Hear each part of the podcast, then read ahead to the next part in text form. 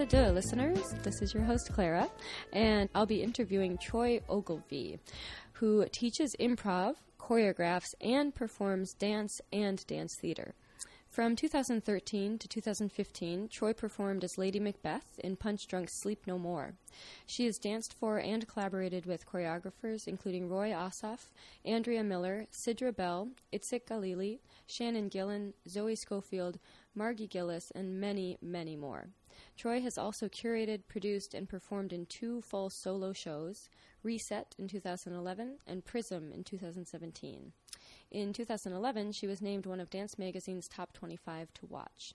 Troy has taught and continues to teach and choreograph in countless venues and dance studios in New York City and New Jersey. She holds a BFA from Juilliard. Welcome and thanks so much for coming over, Troy. Thank you for having me, Clara. I'm so excited that we could do this. For our listeners at home, uh, Troy and I have been collaborating on a music video project for a while now. We're just working around the team's crazy freelance schedules. Um, so we met through a project and now we're talking on the podcast.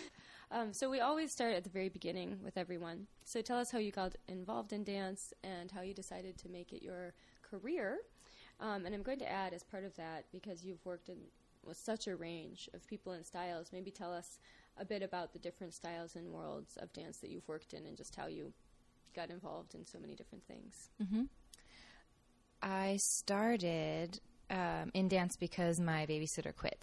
My babysitter was there every Wednesday, and uh, she either went to college or got fed up with me. I'm not sure which. And um, my mom and I were in the mall, and she saw like a dance a demonstration from Miss Carroll's School of Dance in New Jersey, and she was like, "Great, uh, you can do that on Wednesday nights." While I'm seeing patients, so we just started doing that, and I started with ballet, tap, and jazz at Miss, Miss Carroll School of Dance, and then I went on to musical theater. In um, in middle school, I was in the high school shows um, because I was this tall. I was five six, like in seventh grade. So I was. Oh, so you were a tall person back then. I was normal. well, so this is the thing. In my mind, I'm still very tall. Yeah. So that's kind of a. I have a. Um, yes, I think I'm taller than I am. Which, Me too. I've really, been, yeah. I've recently labeled it a narcissistic personality complex, but I'm sure it's not on your part. You actually have a reason to think you're taller. Yes.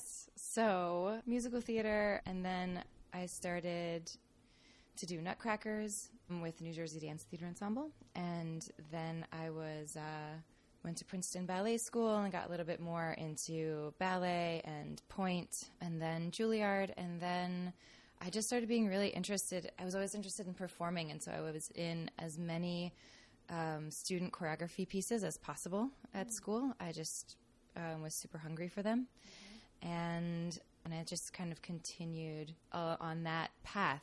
I think I was also during all of that training, which I know you're familiar with, that sort of intensive six days a week, seven days a week type of training. You get really into like your kinesphere, like the where your body is and sort of what it can do within that range, yeah. as well as with with space. But it becomes um, very insular and very competitive. I was good at it. Like I have good muscles and bones and just like the structure. I'm yeah. flexible and strong and strong, and I have coordination. So I could usually get what I wanted. And I would say that when I was in school, I didn't necessarily know what I wanted. So I would just go for whatever, whatever was offered. So if it was choreography that was offered, great. I was going to do as many as possible. If it was, you know, and so yeah. And then after school, I just, I don't know, I kept working with people. Mm-hmm. And it was always about the people and sort of work that was physical. And then I was always naturally theatrical. I'm not shy and probably a veer towards ham more than mm-hmm. shy. So, yeah. yeah, that was actually a big lesson at school, which was to like tone it down, I guess. really? You mean at Juilliard? I think. So, yeah, I think oh. so. I, maybe it was. Maybe it was self-inflicted. Why do you think? Did you feel because especially especially in ballet, and you were studying a lot of things. But oh, yeah. I mean, teachers talk a lot about dancing to the balcony and to the last row, and you kind of have to be big. I guess I'm just curious. Why did you feel like you needed to tone it down? I don't know because I just maybe I liked it so much, you know, mm-hmm. that it was just the the JOD, you know, the joy of dance. It was yeah. like it just it was it was a little much, I'm sure. And I think working with Andrea at Gallim, I started to play a little bit more with that with the mystery and the secrecy. Oh. Not secret. I think mystery is more the word. More about drawing audiences in rather than always like throwing myself at them. wow. Became a little bit more of a nuanced relationship. That's such an interesting way to put it. I didn't think about that. Um, but especially in smaller venues, and really in any venue. Um, but I can definitely see that that's that's kind of a part of it. The mystery of it, the mystery of dance. Yeah, well, that, that idea that you that you are not revealing everything, that you have something, that you're not giving it all away mm. all the time. Yeah. Um, yeah, and also working with Sidra was a similar quality. I mean, her work is very theatrical, also, or ha- yeah. or has the possibility for that. But it was so much about what you were actually doing on stage. I I just have to comment. I love that when you didn't know exactly which direction you wanted to go in and what you wanted to do, your response was just to do everything. Because you hear so many people these days feeling hung up on like I don't know what I want to do. I don't know what the end goal is. So I don't know what to do with myself. And I think that's such a great answer. Do it all. And do it all 10 times better, you know, or 10 times bigger. That's awesome. You said you get very into your own kinesphere. I haven't heard the word kinesphere. What what does that mean? I hope I'm using it correctly. my my understanding, yeah, what my understanding is kind of like the um, the picture. What is it? Is it David when he's kind of all outstretched? Mm, um, is it David or is it the one by um, oh god, what's his name? The, the artist who did everything. Was it Michelangelo? Da Vinci. Da Vinci, da Vinci sure, just some Italian guy. Yeah, uh, yeah, the Da Vinci Man. Yes, mm-hmm. right, right, right. Man or something like yes. that. Yeah. So I think like if your arms and legs are fully outstretched, and if you like wave them around, that's your kinesphere. Like that's like your kind of little world yes. of your body and the space around it. it. And I would say actually when I started to choreograph, that was a big adjustment mm. to kind of take myself out of my kinesphere into like what is that body doing in relationship to the stage or in relationship to other bodies on stage mm. and the music and the blah blah blah. So yeah, that was a kind of a big uh, mind expansion that had to happen in order to actually see it, the whole picture. That's interesting. I think um, corps work probably prepares a lot of ballet dancers, at least, for, I mean, I don't know. Uh, maybe it isn't necessarily awareness outside of your kinesphere. You're just packed in and aligned with other people, so you're kind of invading each other's kinesphere. right. Well, I mean, there's like proprioception, which is the which mm. is where your body is in space. Like you don't, I don't have to look at my arm right now to know it's behind me, right? Right. And I feel like that's that kind of spatial awareness is something that yeah, it's highly attuned with corps members, and but it's still within such um, a rigid rule. Like the rules are so clear and mm. set out, and there's very clear right and wrong. So yeah. I think there's a different kind of problem solving when you're looking at the whole picture, like including the principals and including the soloists and including the narrative of the whole story, like how it happens in time and how it happens. Right. These are things that corps members are kind of like, just can you point your foot at the same time as the, other? you know, it's just a different um, game. Yeah. Whereas as the choreographer, you're kind of engaging all the elements on the stage. So I guess how did that process take shape for you? Did you start choreographing at Juilliard, or how did you get into more and more choreo and get into doing improv, which sounds like is a huge part of what you do? Yeah, actually, oh my God, my first improv class was with Elizabeth Keen at Juilliard, and I was a freshman, and she um, instructed us to all do um, whatever felt natural to us, like natural sort of. I don't know if she said authentic, but that's the idea. The, this movement that felt natural to you. And I did balancés, which is a ballet move. I fully went up there and I did the most beautiful balancés I'd ever done because that's what felt natural to me. That I was so trained that that I had sort of tricked, I guess, my body into thinking that was natural. Maybe, and and I don't think it was necessarily a lie. It felt true to me at that moment that this was natural movement, and then I was just um, so blown away by my classmates. I was just in awe of of them, totally in awe. So, were your had your classmates come from more of an improv background, and they kind of stepped outside of those choreographed moves a bit more? I don't know what it was, but they were all just. I think some. I think some went to performing arts high schools. I went to public school, Yeah. and then went to ballet after after school and before homework. but some other of my classmates did as well, and I don't know. I, I just felt like at that moment that I had a lot of catching up to do. Um, Interesting. in terms of like my mind, in terms of art and creativity, as opposed to art as or dance as a sport, which I think is also mm. a totally beautiful aspect of dance, that physicality. And but it's just funny to me that now that's really what I do is improvisation, and that I started from a place that really had kind of no idea. that rings true to me. I we were just talking about this Mm-hmm. and how I should come to one of your improv classes because I just I don't know what to do. It's a kind of freeze, free, freezes me up. It's definitely a different, I guess, activating a different part of your mind. You know? Yeah, yeah, yeah. But it's something like we're improvising right now. Yeah. you know That's and true. we're mm-hmm. always improvising within a framework so it just depends on what your framework is so like in Right. choreography there's also an element of improvisation because you can't set every single molecule of your body all the time so i don't know when you start to see it that way it makes it a little bit more or for me it has made it a little bit more possible Um, I remember one of the girls in my class in my class growing up in high school. To this day, one of the most beautiful dancers I've ever seen. I mean, and she was that good in high school. Just the fluidity she brought to the movement, the feeling she brought to the movement. It was so unique, and I re- have a specific memory. This happened many times, but I remember watching her do a combination we were learning from a more modern kind of teacher, and it looked completely different to me than what the teacher had shown. And I knew I could tell it was the same movement, which I couldn't do at all, by the way.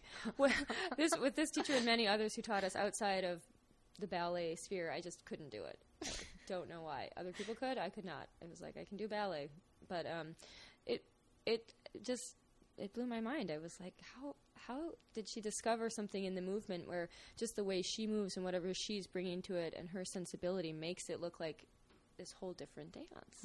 Um, so I I'm kind of relating to your comment about there being improv within choreography with that experience.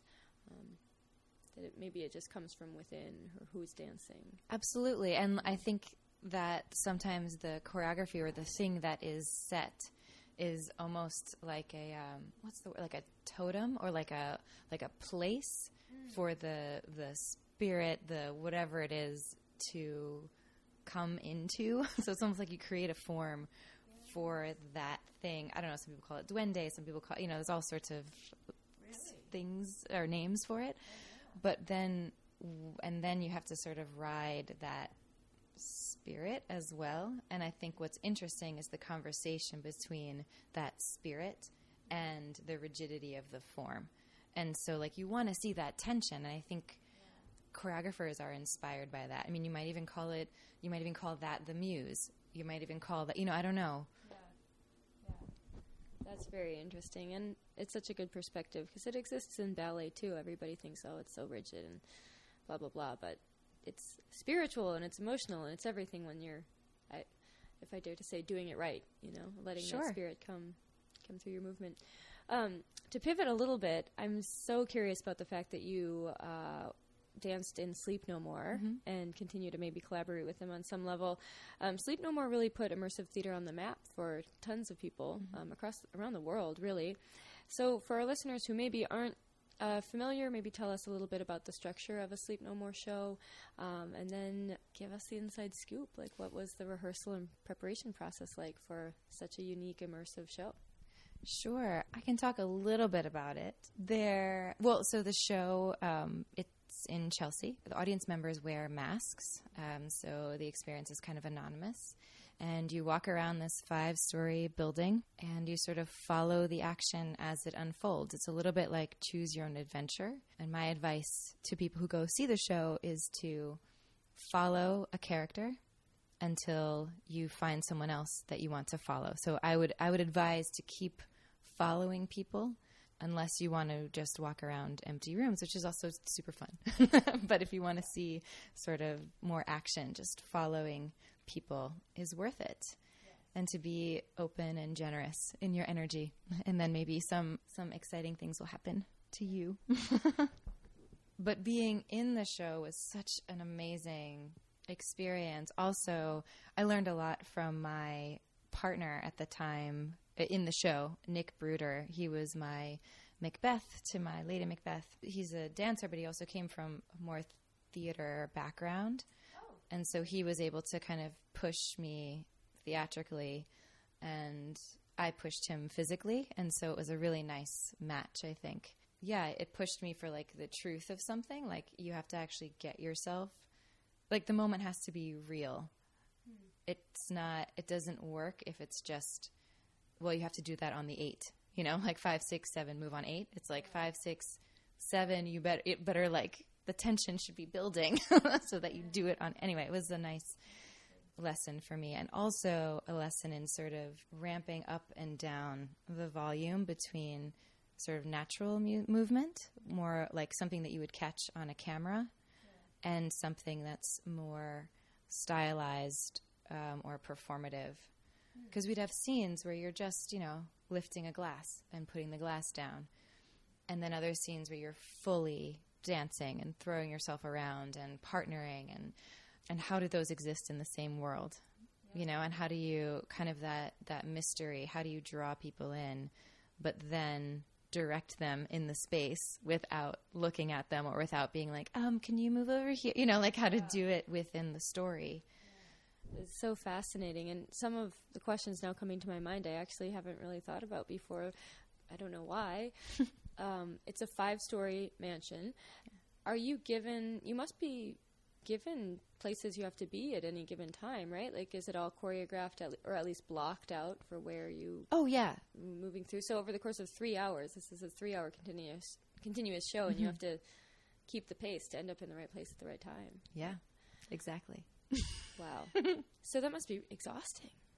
Yeah, really take it out of you. Yeah, yeah. But I mean, mm. you're you're also living in it. I don't know. It's mm. like it's mm-hmm. it's three hours of life I don't yeah. know how to say it, but yeah. but yeah, of course, totally exhausting.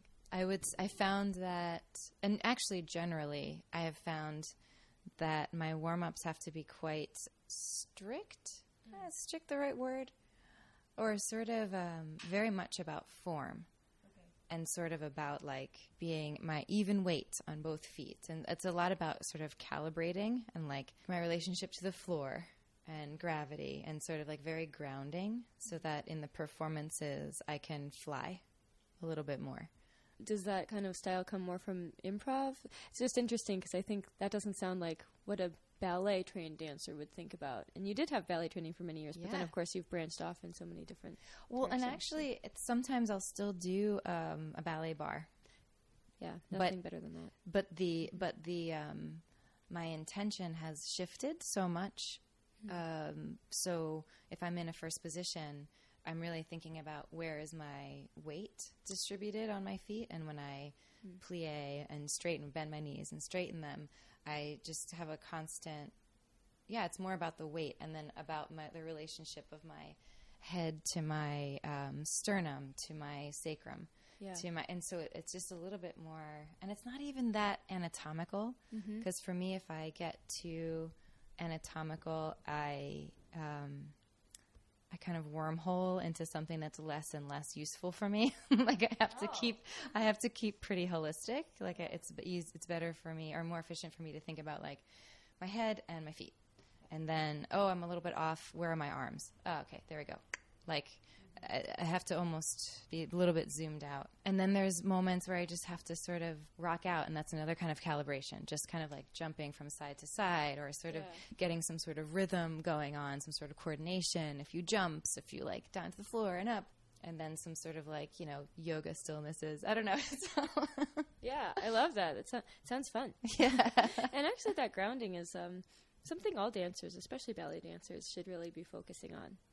Um, in what ways did it just feel really different and did the experience really differ in Sleep No More from performing in a more traditional space, um, whether that's in a theater or even just a space where you're directing towards an audience with a mm-hmm. clear place? Mm-hmm.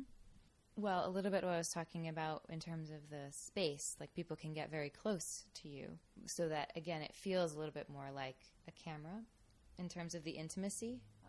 that you can get so close to someone that you really can't get on stage in the same way unless the performer comes out to the audience or invites audience members onto stage or does like a live feed video or but I would say also with both Sidra and Andrea, and actually with a project I did recently with Zoe Scofield, yeah.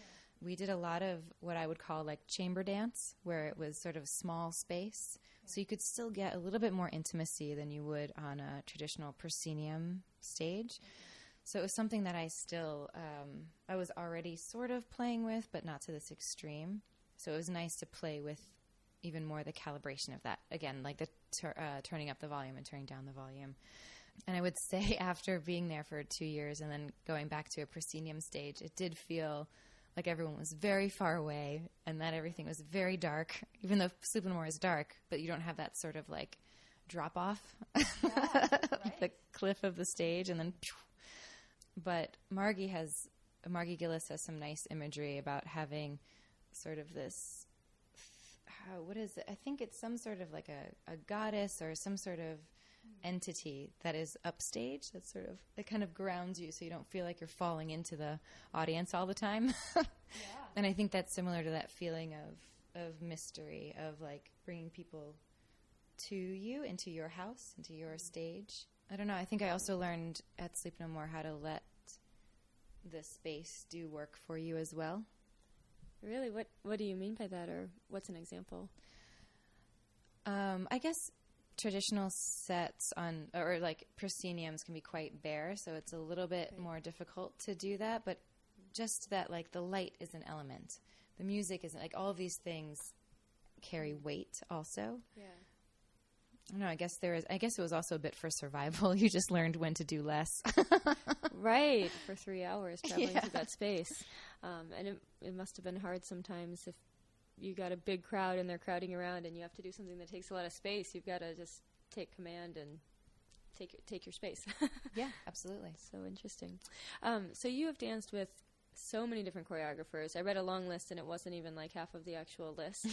and a lot of them are really theoretical and really he- heady and just prolific and so wonderful, such great names in dance. So maybe tell us a little bit about just dancing with so many different notable choreographers and um, give us a snapshot of what it was like working with some of them. Oh, it's so, t- it's, t- they're all so different. And what's been really wonderful about a lot of the people that I've worked with, I would pretty much all of them work in a very collaborative way. There's a few people like uh, Roy Assaf and Itzik Galili, they taught me solos that were already created. Um, and Margie also, but she's also choreographed solos on me.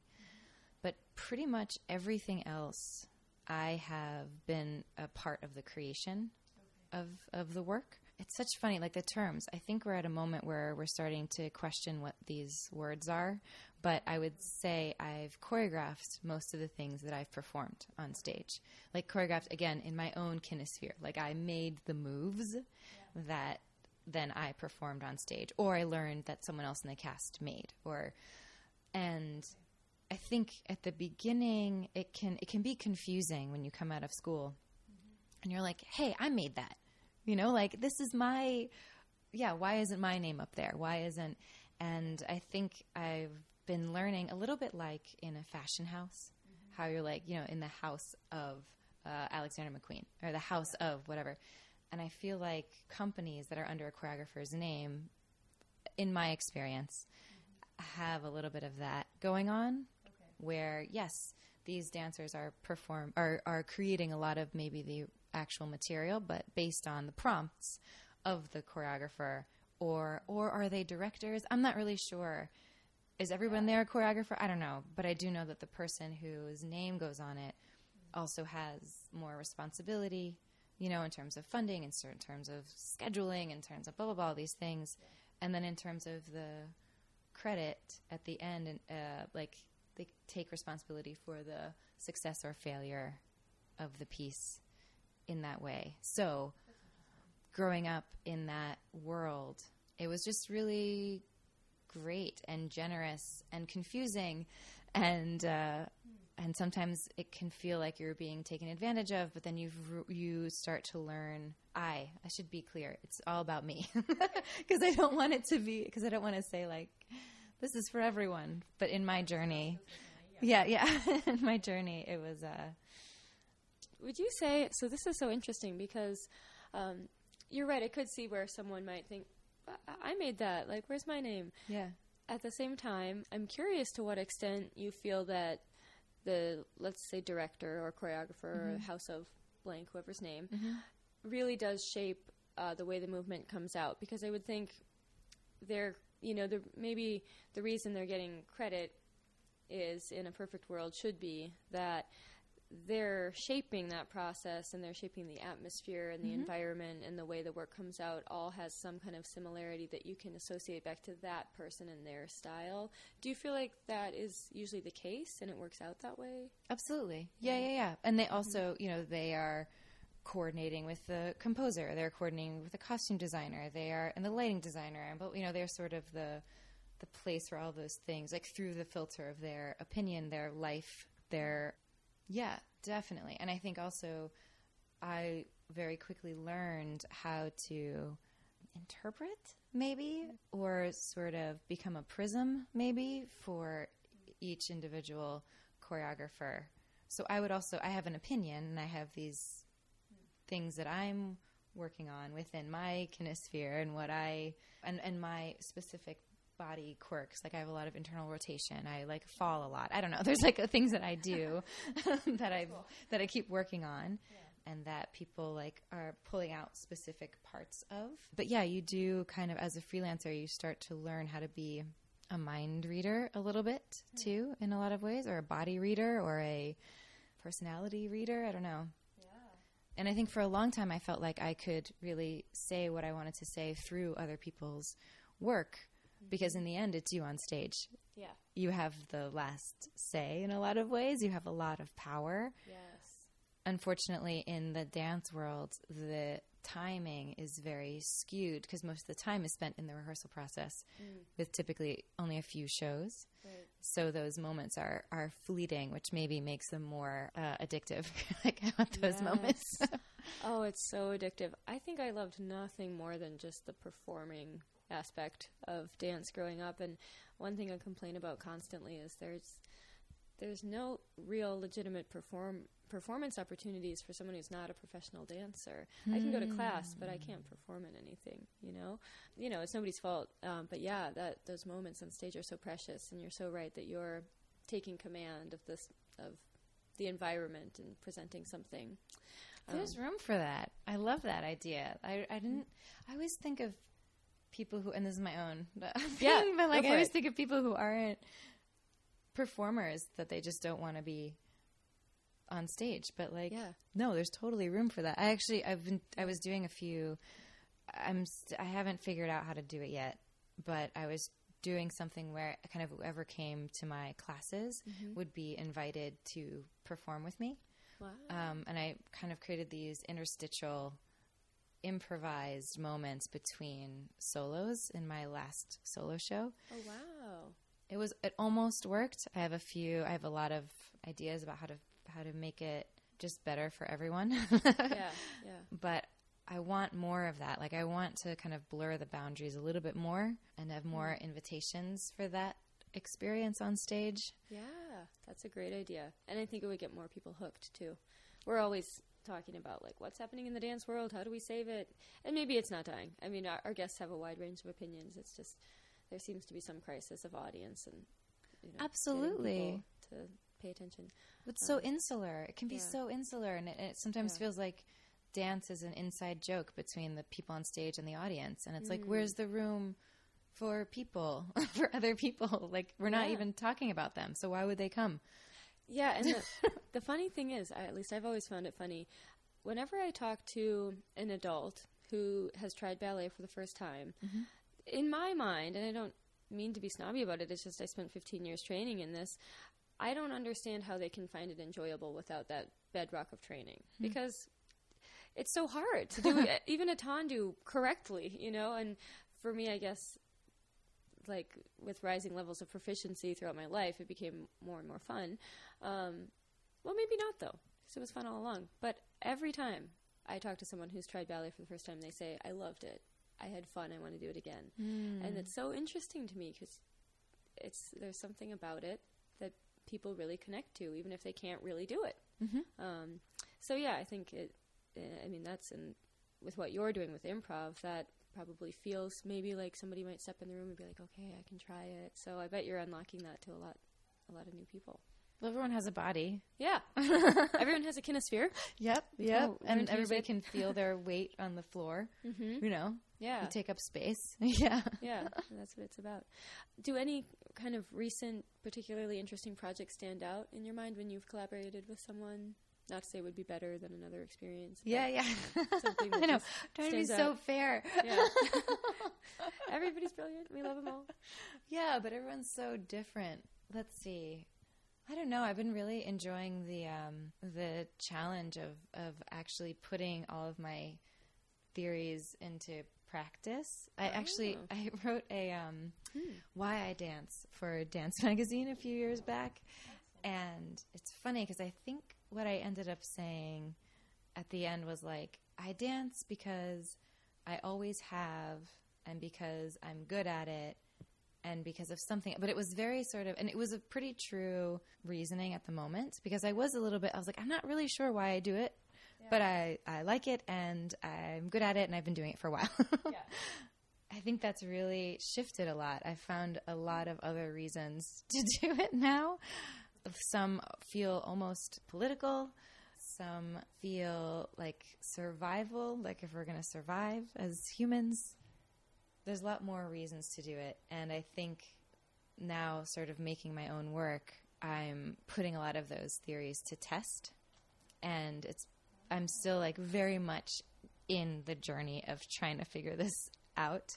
And I recently made a made a piece for 33 dancers where I was putting all of these ideas into action. And now I'm at the point where I'm creating my own house. So, yeah, so how do I now inspire and instigate and facilitate mm. these dancers that are in my house to do things that represent what I'm trying to do. Because it's not even that I want them to do what I want them to do, because I don't necessarily have an aesthetic right now that I want them to do. But I have these ideas, and, and how do you fill it? But then I have to, just like right now, I'm saying like nothing, but I'm using a lot of words. it's like, how do I make the actual words? How do I make the actual movements that mm-hmm. also have a commitment to what I'm saying? And it's a little bit, so it's like beyond the theory into like action and what are we actually talking about? And see, I still haven't done it yet. I still haven't actually said the thing. No, you've said a lot though. There's a lot to unpack there. I I really like that you're coming at the idea of theories in dance from the question of why do I do this? Uh-huh. Sometimes I have trouble with theoretical work or like theory intersecting with dance because sometimes as an audience member and trained dancer, it just I mean I, I want to sit down and see something that makes me feel something. mm-hmm, I guess that's why I go to shows. Yeah. And a lot of times with the theoretical work, it can feel like, well, you're trying to say all these things about society. Why don't you write an essay? Like, I'm not feeling inspired by the movement. And exactly. but you've located the theory of it inside. Why am I doing this? And I think that actually helps make a clearer connect between like dance and theory. That there is. It's really just the explanation for what motivates you, and Mhm. that's what has to come across in your movement. Anyway, and I know that like it's sometimes hard to share, especially outside of the language of dance. But are there any kind of theories in your mind that you could share with us? You say you have many intersecting, some political, etc. Sure, sure. And I, I love what you just said about, you know, just write the essay. It's something that I think about a lot. And it's like if it if I could write it as an essay, I should write the essay. Like I want to say things that can only be said in dance. That this is actually the clearest way, kind of similar to poetry. Like poetry kind of gets this rap for being um, super flowery and kind of excessive, or it can be seen that way. But the best poetry is so incisive. Like they only use the words that they need to use. And I love that. And I think that dance has a similar power of actually being more searing and more to the point. Mm. And I would also add that I've been choreographing and assisting and directing at the parties at the McKittrick Hotel for the past five years. So those are super fun and super just like. And I also am such a, a sucker for any music that's very loud. Like anything that's loud, I'm just like I, I have like lose all sort of sense of um, if it's like good music or like just if it's loud, I am in it. And that's that like just me as a dancer and just like needing to be physical and just that so I have that as well. And so I've been trying to again find the balance between this this the m- bigger theory and like what am I saying with this piece, and then also now it's boring. You know, I often right now will make a piece that is the theory, and then I watch it, and then I I'm like, oh, that's unwatchable. Like I can't even watch this whole thing. And then I'm like, okay, so then when does it need to actually? Do I need to engage the audience and be like, this is because even when you're when I'm talking about something theoretical. I know when I'm losing my audience, you know, because you're I'm also a performer. So I'm like, oh, come back. Let me give a little bit of charm. Let me give them a little bit of of um, and let me give a gift so that you come back to me and now listen to what I have to say. Like, because that's part of the craft of it also. It can't just be theory. There's also a craft in the communication of it. Like, what do I want you to get across? And you don't have to. I don't need the audience to know my whole idea because that again might just be an essay but what is the specific version of that idea that i'm showing you right now? And like for the piece i made recently I, it was kind of like an alternative version of the of the world. I've been watching a lot of blue planet. And i love all of the instances of interspecies cooperation. There's so many beautiful examples of that. And i read somewhere about how um, capitalism kind of started at the same time as Darwinism. So, like Darwin published his theories, and then uh, economics economists? Economists. There we go. Um, we're like oh that's great. Let's just let's make a market but this is a very simplified version but they happened around the same time. And i think how interesting would it be to create an uh, economy based around cooperation based around you know these other things that are also found in nature. So i was sort of making a piece that was based around that but then again like that's so simple that's not a piece like what i told you is just like um, a worldview maybe so then getting more and more specific and then also without me saying this is how i think the world should be without becoming a preacher um, without saying like this is what's right and i'm going to tell you how saying this is something I'm working on. This is what I'm thinking about. Huh. Let's like invite that. Yeah. Um, and I try to teach in a similar way where when I'm teaching, I feel like I'm more facilitating other people's experience than saying, this is how you're supposed to do things. This is how you should live. This is how you, this is the order your muscles should fire. I love that. There's so much there. Um, that actually kind of reminds me a little bit of. Uh, I was talking to Andrea or Andrea, Andrea. Gallim, Yeah, yeah. Yeah, Yeah. Andrea, uh, and she told me a bit about some of the things that had motivated some of her pieces, Mm-hmm. and I can't remember exactly what it was now, but it sounded similar with the the blue planet, and I, I think that actually really does help us kind of envision why you would need to present theory in dance um, especially that example. I can even picture a piece just from that example alone. I mean, and I think in very literal terms, so I'm sure what I'm picturing is way more literal to like what you saw in Blue Planet than Yeah. what you would create. But um, it does make sense that you're presenting this kind of worldview and this idea, idea, but you don't want to have to go as far as you would in writing to say, I have a belief that this is how it should be. For example, you're just kind of, kind of tweaking and pushing people to, to look at the world that way Yeah. like, hey, look at this, this interspecies collaboration, this is so cool. And then maybe they think from there.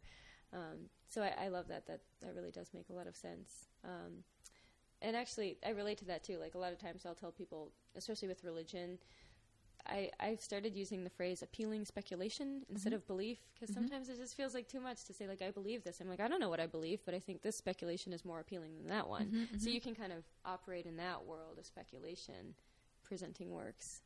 Yeah, and also I love the idea that you can still exist in a place where people have different beliefs. Like I think mm-hmm. that's super important. Oh man, it's so tricky right now. Yeah. You know, because then how does that how are those repercussions felt politically? And it's like, mm. you know, I'm not in law. Like I'm not going to quit my job and go lobby. You know, that would that wouldn't be a good use of my time. But then how do I still participate in the world within my um, my sphere, which within my like when I'm in control of a classroom or when people come um, and give me an hour and a half of their time, I feel very ferociously protective about that time for them. And like, so how do I? Actually, my mom was telling me like when when she was growing up, the idea of uh, political correctness meant living the way that you wanted the policies to um, reflect Oh wow. Okay. which I loved. Yeah. And so I'm like, in whenever I'm in charge of a room, I want to run that room the way that I hope that the world would run. You know, so that's a lot of. So my so the work that I have to do, a lot of it actually happens outside of the classroom, outside of the studio, hmm. so that I can come in and just get to work. Sort of like leading by example, which we should all do. Yeah, and not and again, place. not to say that I I know it. I'm figuring it out with the people that are there. Right. Because Right. again, like it has to be real. You can have a theory, but you have to actually. But when when you're in a room with people, you have to actually deal with them, Mm-hmm. and you have to deal with the realities of your theory, Yeah. which is different from like writing in your notebook. You know. Exactly. Exactly. And that can be intimidating. I've always thought like I want to choreograph, but then it'd be in the room full of people and I'd have to like Absolutely, and then you have to see, and you have to see all of your ideas, your beautiful theories come crashing down around you, and you're just like, "Oh yeah, no, that nope, start over." thought that one would work, but maybe not. well, it sounds like a fascinating process. Um, so let's see. We haven't actually talked too much about your process as a choreographer. How do you create movement, I guess, with your dancers? How does that take shape? I'm still really figuring figuring that out.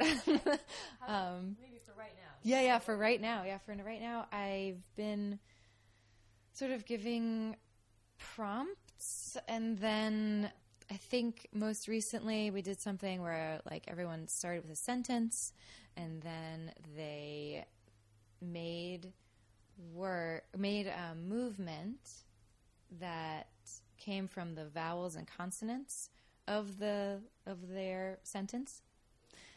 Like how those those would feel in their bodies. Wow.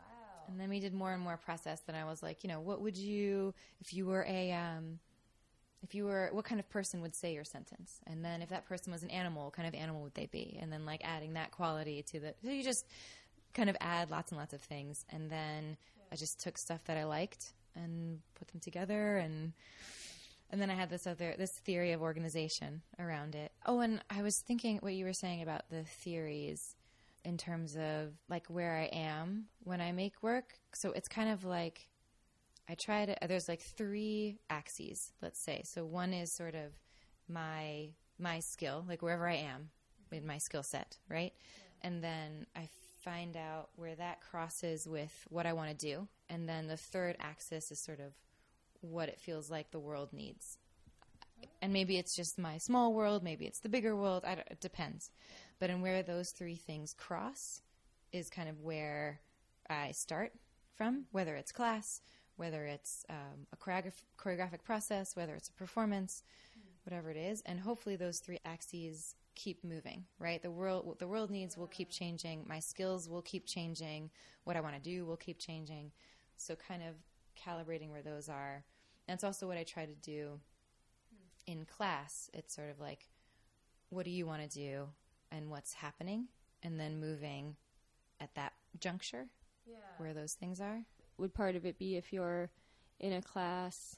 Do you kind of feel the energy of the students, and has that ever derailed your plans and you've had to change Absolutely. how you do the class. Absolutely. A- And it's actually been, um, that's like a recent thing. I used to go in with very clear plans and sort mm. of map them out and then do them in class. And, and from that, I kind of created, I don't know, four or five like solid structures that I was like, these are good improv classes. About doing what I want to do. And then I wanted to further challenge myself into actually doing what I was asking the people in my class to do, which was respond to what's actually happening. So that's a recent challenge that I've taken on. I mean, I've taken so much inspiration from Sidra Bell. I mean, she's so incredible, all of her, her classes, and also a lot from Connor Doyle. He's from Punchdrunk, who created uh, Sleep No More. And I mean, everyone that I've taken from Andrea Miller from her classes, from also Patricia Noworol's process. She's kind of a dance theater uh, maker that I worked with for the past three years. But yeah, I kind of take bits from, and they're all sort of like ways to get across what I'm currently working on. Have those uh, collaborators and maybe some others influenced um, your movement style uh, or more the choreographic process? I mean, both. Yeah. Yeah, yeah. It's funny because at a certain point, people have started to hire me to like m- do me, like for me Ah. to just do me. Yeah. and to Yeah. be in their work as me, which is cool. And also, like, I, I just have had to just sort of stop thinking about because I used to just really want what they had, which is why I would work with someone. Like, Yeah. oh, that's interesting quality. Like, I want that. A bit greedy. It was interesting when the tables turned a little bit because I was like, oh, wait, then should I be making work? But it was still like for Pat, for example, it was definitely her work. Even though I made every move that I did, I would have never put it together the way that she did. Yeah. She's wild. It's awesome. So fun. Then I, I certainly still absorb from them. yeah. Yeah, we're so porous. Like all of us are so porous, and it's it's it's frustrating with this whole like idea of branding and the idea of uh, freelancers as business people can be very frustrating because I feel like it makes us less generous and it makes us sort of Yeah. grabby in terms of like this is my idea. And and it's scary because it it makes it mm. feel like this is the last good idea you'll ever have which actually in my in my experience can close down your creativity and close down your sort of your faucet. Isn't the whole point that we want to make the world a better place like everyone together so i think that's the other reason i think it's important for the art to have some sort of worldview behind it or some philosophy or, or something because otherwise i think you're a little bit doing or i would be a little bit dis- doing a disservice to like the mantle of art of that sort of communication of that imagining the a future so we can create it. Even, even if imagine if it means imagining a present so that we can recreate it in the future. I don't know. And even if it's just like a very specific uh, relationship between two people it doesn't have to be like we should have no more guns i don't know like yeah That, that'd be a great piece too. that'd be great Yeah, yeah, that definitely makes sense. There's that kind of anchor um, in your work, which actually was the tagline of a previous episode with someone else, where we nice. talked about a work having an anchor that is relatable for the audience um, or saying something, basically. So, one of our last questions, I do want to ask you a sort of advice based question for our listeners, um, maybe young dancers. It's so hard to locate the right way to do things, and of course, you have such a great mix of talents and skills, and it's n- no one's to say that somebody else could recreate what you've done, but you have managed to be incredibly successful as a freelancer. It sounds like for most of your years post Juilliard. And I think so many dancers who are not connected to a company really struggle to maintain the profession and to even be dancers. So I guess what do you think contributed to your success and do you think there are any factors that contributed that other people could think about for their own life? Oh boy. Okay, so here's there's a few things. One, and this just like real talk. Yeah. Like I didn't have any student loans, and my parents helped me the first few years out of college with rent. But that's like hard truths, you know. That's privilege, and so coming from that place, I also feel that it is my responsibility to find more places for other people for yeah to I, I need to make more room so that that isn't a requirement to make it in the in dance so like uh, trying to oh god all these things they sound so small but like trying to give away all of my guest passes my half guest passes to classes is such a small thing. But then eventually to like make more opportunity for people to make work. I don't really know Ugh, just saying this i'm like all these things are so pitiful and small that i'm trying to to create But, not really, because again, it's a it's the worldview, and if it Yeah. was carried on to every artist and everybody had that sense of responsibility, you know, things would look very different. yeah So Yeah, Yeah. But I think uh, anyway, that is what I would like to be doing is to create more space for Yeah. dancers to be able to do this because I didn't never Mm-hmm. I never had to have a day job. Like I I mean I did work with a photographer. I worked with Leah Chavez. I worked with her for the past like 10 years. She's incredible and working with her and Bill Hillman was kind of the reason I was able to one of the reasons I was able to not have a day job when I first graduated. do you think that allowed you to take uh, unpaid or lower paid opportunities that really paid off later? Is that kind of part of the game as a dancer? You have to sort of just do as many things as you can, and maybe they don't pay well. Yeah. Just getting into Yeah. And I think and I and that's another thing that I'm trying to do because I had to do those things is give back as much as I can. So I Yeah. will do and I and I wonder about the economics of this, but I will do things for less money for people who I want to help them. Um, but I wonder if that in the long run helps things because oh of you know of, of then them thinking them choosing me over someone else because I'm I don't know it's I I don't know about this yeah, and driving down the market rate, although where more money for a higher market rate would come from, I don't know.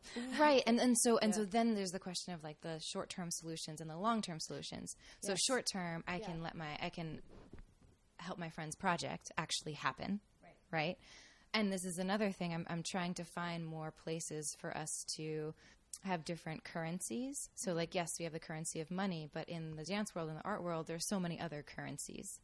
And how do we give those other currencies more weight? And those other currencies could be uh, space and time and materials and doing box office and you know like uh, the which I guess is time and yeah time and space money, all those things and sort of in kind and how do we again like bolster each other as a community. And then i know that there's also rent and food. So you know we get that as well.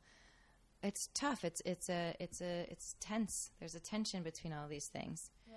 But i think going at what i'm trying to do right now is do it case by case. Like there are moments that you can kind of look at the big world view mm-hmm. and there's moments of just like okay but i have this gig tomorrow and my friend asked me to do this project next week and Yeah, and it does sound like you've always gotten involved in as many things as you can. Like you said, even at school, you just did all of it. So yeah I feel like that's a good approach too. Yeah, and Help for a, diversify. totally and for a time that especially right after school i felt like all the projects were sort of a bit tearing me apart like they were kind of moving me in many different directions and since Right. then i've tried to do a little bit more of thinking deeply and working quickly so sort of wherever i'm always sort of in process whether i'm hmm. in a project or not. I'm always writing i'm thinking i'm yeah so i have my own sort of like deep river of process of something that i'm trying to figure out in the world so that whenever i am asked to do a project i'm already in process and i can sort of meet the collaborator where they are Yeah. rather than feeling like oh shit i have to like create a whole process now. I have to like kind of dive in i'm already there which has al- allowed all of these different projects to kind of feed that river and for me to feed them from like a deeper place than just sort of the um, surface of whatever this project could be Right. And that's such a good tip, actually, as well, because people often talk to us about rehearsal, the rehearsal process, or the time that you get with dancers when you're commissioned for something being so so small. totally There's, so there's this huge time crunch. totally Um, stressful and it could lead people to turn down projects. So, kind of having the ideas there and being ready to just turn on and go. Yeah. It's a great idea. Yeah, yeah, yeah. Mm-hmm. Oh, and I, think I was just so like despairing about you know the beginning, but I do mm-hmm. want to be clear that like privilege is a big part of it, unfortunately. But I would say that one of the best parts of being a freelancer is that you're able to be your own interface to the world. Um, you aren't sort of representing a company or representing someone else. You're representing yourself, which means that you get to again, in a way, be politically correct in terms of your own how you think the world should work is how you get to make decisions and how you get to sort of interact with with the people around you. Right. Yeah. And represent your own, represent and develop your own personal style. Exactly. Yeah. Very cool. Well, um, before we sign off, uh, let our listeners know how they can follow you and find information about your classes and all the exciting things that you do. Yeah. I have a website, troyogilvie.com, that um, I will update today, and but I'm also on Instagram at Troyanosaurus. well, yeah, I made it when I was like, Instagram's not a thing. Um, and now it is, and that's my name. and, and I'm on Facebook. Yeah, but currently my improv class is on is at Peridance, 10 a.m. on Wednesdays. Yeah. Great. And also, uh, our listeners who go to Peridance will notice that you are the subject of all of the posters or all the my photos God. they have everywhere. Every time I went to class, I'd be like, is that you? And you were like, finally, you were like, I think they're all me. so actually, they don't know what you look like, but they can. They go to your class, That's Perry true. Dance. All right. Well, thank you so much. This was great. Thank you, Clara. That was Yay. awesome.